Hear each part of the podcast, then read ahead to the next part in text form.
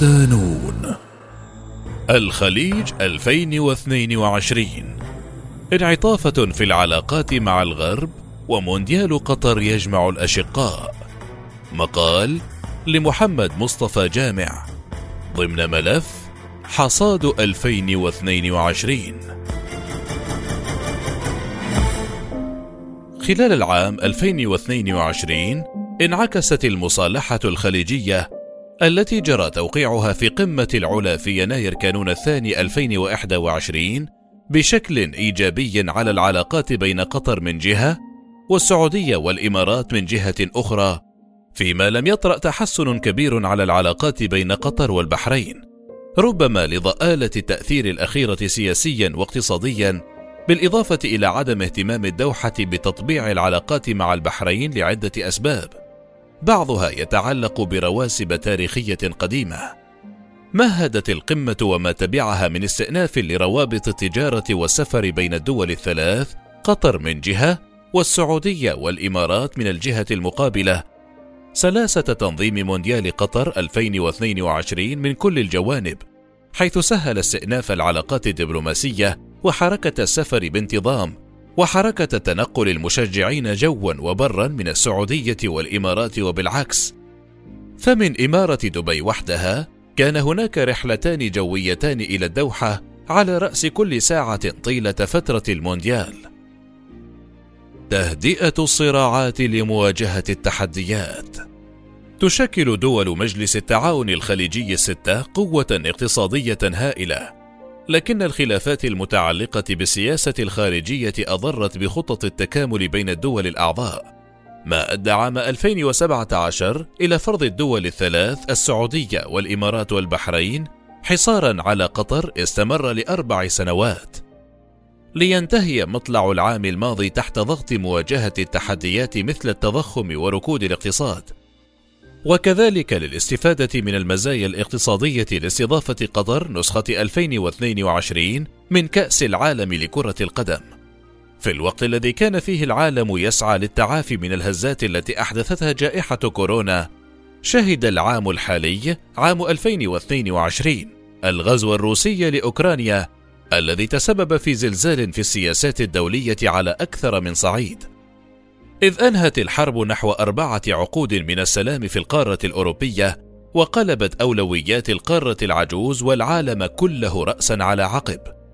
كما جرت الولايات المتحدة للانخراط في حرب بالوكالة مع روسيا وأصابت الاقتصادات العالمية بهزة كبيرة جراء التضخم الناتج عن ارتفاع أسعار الطاقة والمواد الغذائية. وتأثرت الأغلبية الكاسحة من دول العالم بتداعيات الحرب بنسب مختلفة. لعقود طويلة شكلت الشراكة الاستراتيجية لدول الخليج مع الولايات المتحدة المتمثلة في الأمن مقابل النفط محددا لطبيعة العلاقات الأمريكية الخليجية، لكن مع تراجع الالتزام الأمريكي بأمن الخليج مؤخرا تسعى دول خليجية إلى إعادة ضبط معايير الشراكة مع واشنطن من جهة وتنويع شراكاتها الخارجية من جهة أخرى. انعطافة عن الغرب. مع أن هناك العديد من الدلائل على أن دول الخليج تبحث منذ سنوات عن طرق تعيد من خلالها التفكير بعلاقاتها مع الغرب إلا أن ثمة مؤشرات أن العام 2023 سيشكل تحولا مهما في طبيعة العلاقات بين الخليج والغرب. ففي أكتوبر تشرين الأول الماضي اجتمع مسؤولون من السعودية والصين ضمن لجنة فرعية من مبادرة الحزام والطريق والاستثمارات الكبرى والطاقة المندرجة تحت اللجنة المشتركة رفيعة المستوى بين البلدين في ظل تعاون بينهما بعدة مجالات حيوية. يأتي ذلك بينما رحبت بكين وموسكو بمساعي الرياض للحاق بركب الدول المنضوية تحت مجموعة بريكس التي تضم البرازيل وروسيا والهند والصين وجنوب أفريقيا وتسعى لمنافسة تكتلات كبرى مثل مجموعتي السبع والعشرين على التوالي. وجاء في مقال لموقع Middle East Eye قبل يومين أن قادة الولايات المتحدة المتعاقبين منذ عهد الرئيس الأسبق باراك أوباما أظهروا اهتماما قليلا بالخليج لا يتجاوز صفقات السلاح. إلى جانب التأكد من استقرار تدفق النفط إلى الأسواق العالمية. فقد تجاهل أوباما مجلس التعاون الخليجي عندما حاول البحث عن اتفاقية مع إيران بشأن برنامجها النووي. أما دونالد ترامب فقد تعامل مع السعودية كبقرة حلوب لصفقات الأسلحة ومصالح عائلته وفق التقرير. بعد الحرب الروسية على أوكرانيا وتحديدا في مارس آذار الماضي سافر رئيس الوزراء البريطاني السابق بوريس جانسون إلى الرياض والتقى مع ولي العهد محمد بن سلمان كأول لقاء بين رئيس وزراء بريطاني وولي العهد منذ مقتل خاشقجي. وجاء جانسون مناشدا السعوديين من أجل زيادة معدلات إنتاج النفط لتخفيف حدة التضخم في بريطانيا لكنه عاد خالي الوفاض. ثم جاء الرئيس الأمريكي جو بايدن في الخامس عشر من يوليو تموز ليطلب من قادة مجلس دول التعاون الخليجي زيادة معدلات إنتاج النفط. وتكرر السيناريو نفسه مع الرئيس الفرنسي إيمانويل ماكرون الذي رحب بولي العهد السعودي في باريس نهاية شهر يوليو تموز وتم تجاهل طلبه هو الآخر. قبيل انتخابات التجديد النصفية للكونغرس الأمريكي حيث كان بايدن وحزبه الديمقراطي في وضع غير مريح قدم الطلب نفسه برفع معدلات إنتاج النفط ورفض مرة ثانية بل قررت أوبيك بلاس وبضغط من السعودية خفض معدلات إنتاج النفط بمليوني برميل في اليوم. ما زاد الطين بلة على إدارة بايدن وحزبه.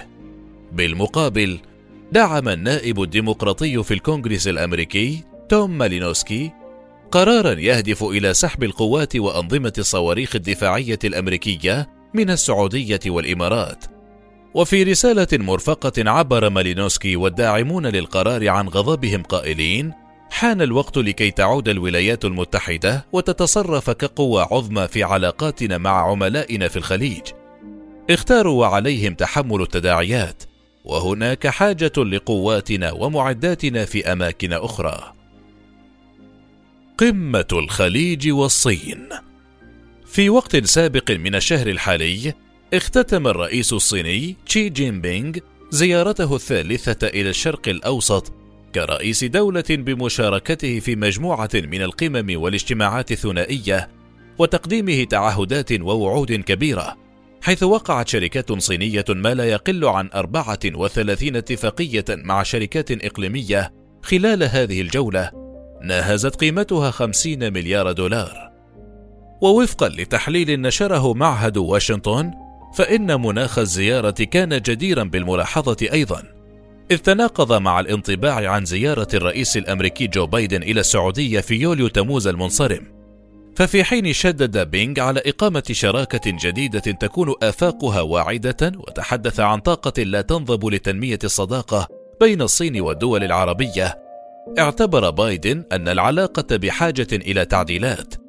مشددا على وضع أهداف مركزة وواقعية. رئيس الإمارات في قطر لأول مرة منذ عام 2016 بينما كان تقارب قطر مع الإمارات يسير ببطء مع أبو ظبي ومتعثرا مع البحرين. كانت العلاقات بين الرياض والدوحة تبدو إيجابية منذ اتفاق العلا. حيث تمت استعادة العلاقات الدبلوماسية بين البلدين منذ العام الماضي وهو ما لم يحدث حتى الآن بين قطر من جهة والإمارات والبحرين من جهة أخرى. إلا أن رئيس الإمارات الشيخ محمد بن زايد وصل إلى الدوحة مطلع الشهر الحالي في زيارة مفاجئة هي الأولى له بعد أن أصبح رئيس الدولة في وقت سابق من العام الحالي.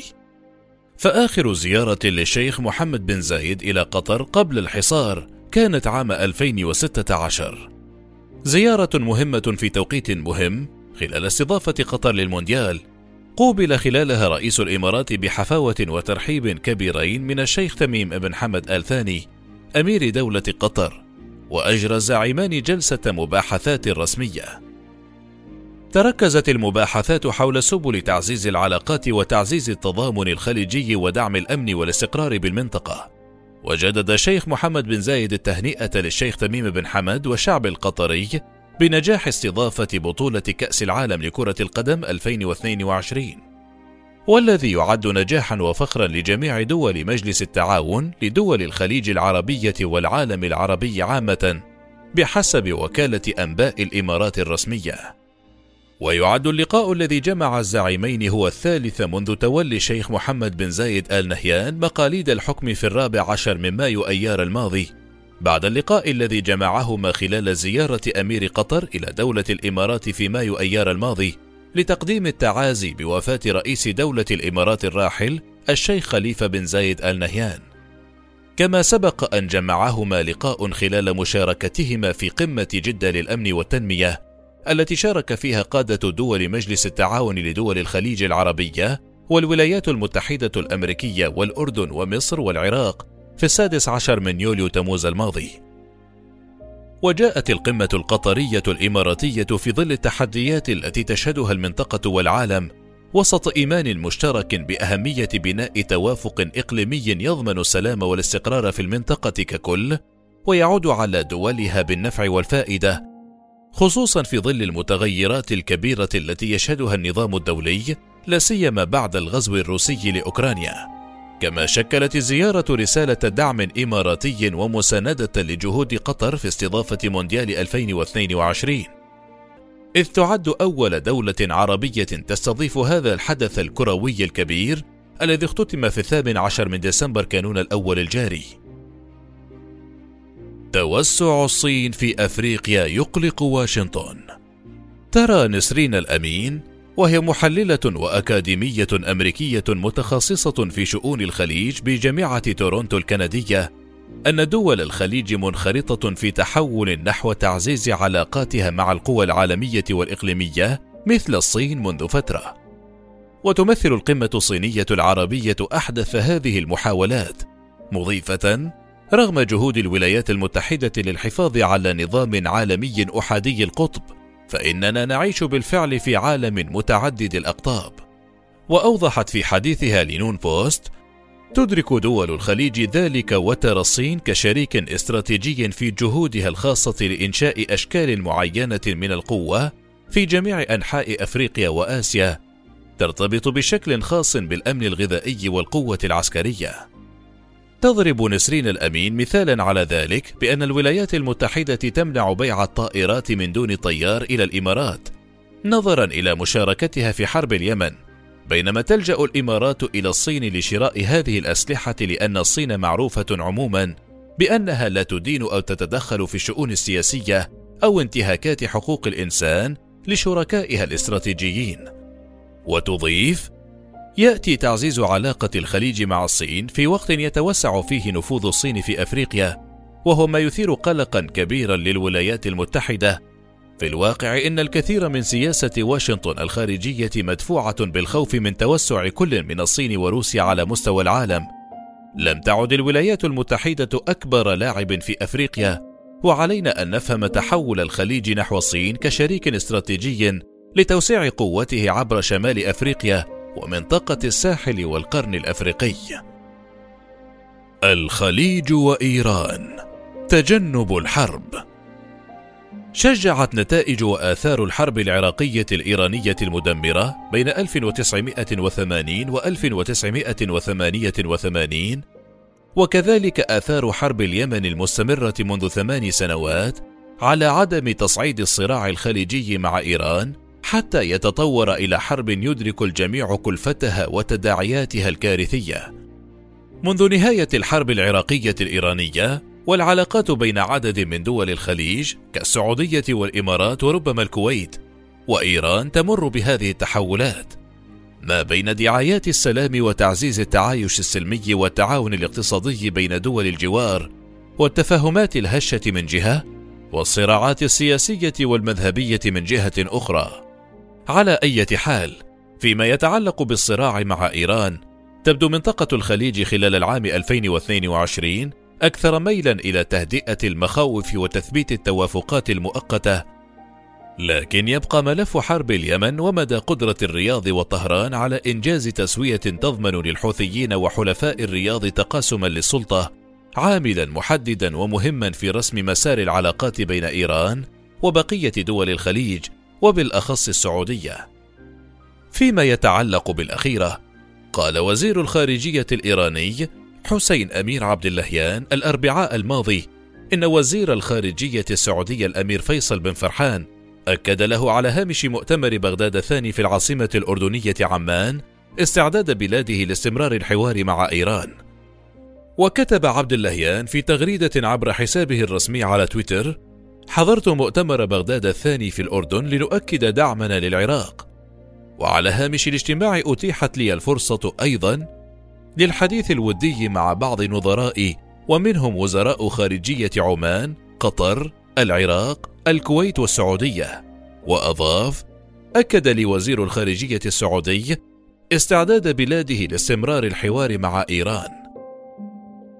البحرين والحاجة إلى إصلاحات وتحسين العلاقات مع قطر. من المرجح أن تسعى الحكومة البحرينية خلال العام القادم إلى تحسين علاقاتها المتأزمة مع قطر، بعد أن خسرت بسوء تقديراتها مكاسب اقتصادية ضخمة كانت يمكن أن تحصل عليها من مونديال قطر 2022 كما من المتوقع أن تجري الحكومة البحرينية بعد انتهاء الانتخابات الأخيرة إصلاحات تشمل إلغاء أحكام الإعدام الصادرة بحق معارضين وإعادة الجنسية المسقطة لبعض السياسيين والصحفيين منذ أحداث عام 2011 بعد الانتقادات التي وجهتها منظمات ووسائل إعلام لانتخابات مجلس الشورى البحريني الأخيرة يبقى الرهان على أن يقدم ملك البلاد الملك حمد بن عيسى آل خليفة على إصلاحات حقيقية تتضمن إصدار قانون بتعديل قانون الحقوق السياسية والمدنية يتيح للأغلبية الشيعية وللمعارضة القدرة على المشاركة السياسية وهو ما تسعى إليه واشنطن ولندن اللتان تمارسان ضغوطا على البحرين في هذا السياق. ولفت تقرير لموقع فوربس إلى أن الانتخابات التشريعية الأخيرة في البحرين شهدت ظاهرة مثيرة للفضول لم يتم تفسيرها من قبل السلطات متمثلة في تآكل الكتلة الانتخابية إذ سمح فقط لحوالي 345 ألف مواطن بحريني بالتصويت أي أقل بنسبة 6% من الانتخابات السابقة التي بلغت 365 ألف ناخب. يشير التقرير إلى أنه من المحتمل أن يكون عدد السكان قد نما قليلا منذ ذلك الحين. ولكن حتى لو لم يتغير كان من المفترض أن يكون هناك حوالي 86 ألف شخص إضافي على قائمة الناخبين هذا العام. كتبت الباحثة رباب خداج تقريرا شديد اللهجة عن الانتخابات البحرينية. نشره معهد البحرين للحقوق والديمقراطية بيرد. جاء فيه وفقا لحساباتنا تم استبعاد ما بين 94 ألفا ومائة وخمسة آلاف فرد من كتلة الناخبين. مسقط والكويت الوساطة والاستقرار السياسي والاقتصادي.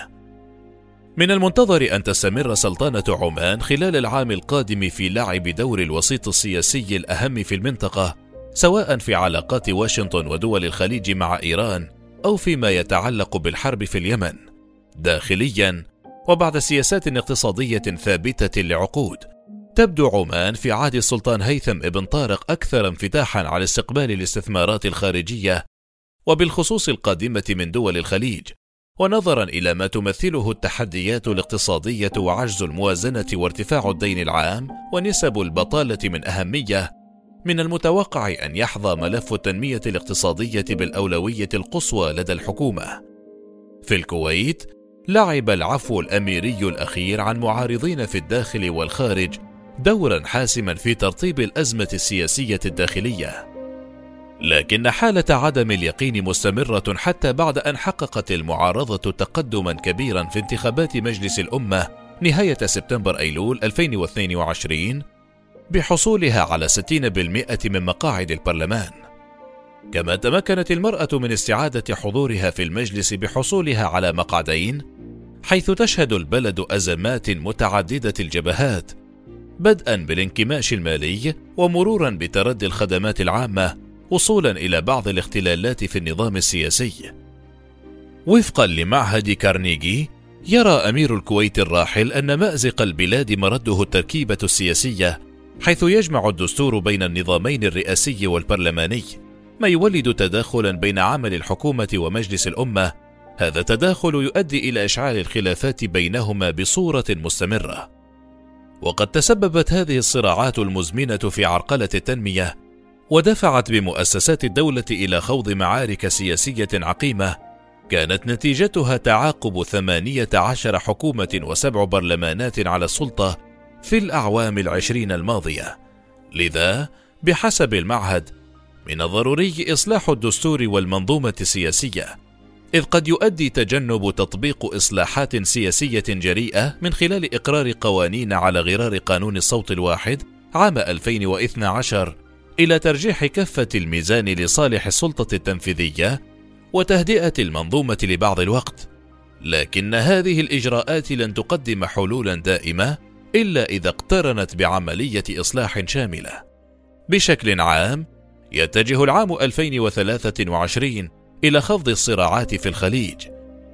رغم الملفات الخلافية المتعلقة بالسياسة الخارجية مثل قضية التطبيع مع الكيان الإسرائيلي وتعويم نظام بشار الأسد والموقف من الأزمة الليبية وعلى الصعيد الاقتصادي هناك مؤشرات إيجابية بتحقيق وفرة مالية وتحسن مضطرد في معدلات النمو الاقتصادي لدول الخليج كما يمكن التنبؤ أيضا بأن فرص تحسين العلاقات وتخفيف حدة الصراع السياسي بين السعودية وإيران تبدو أفضل خلال العام القادم.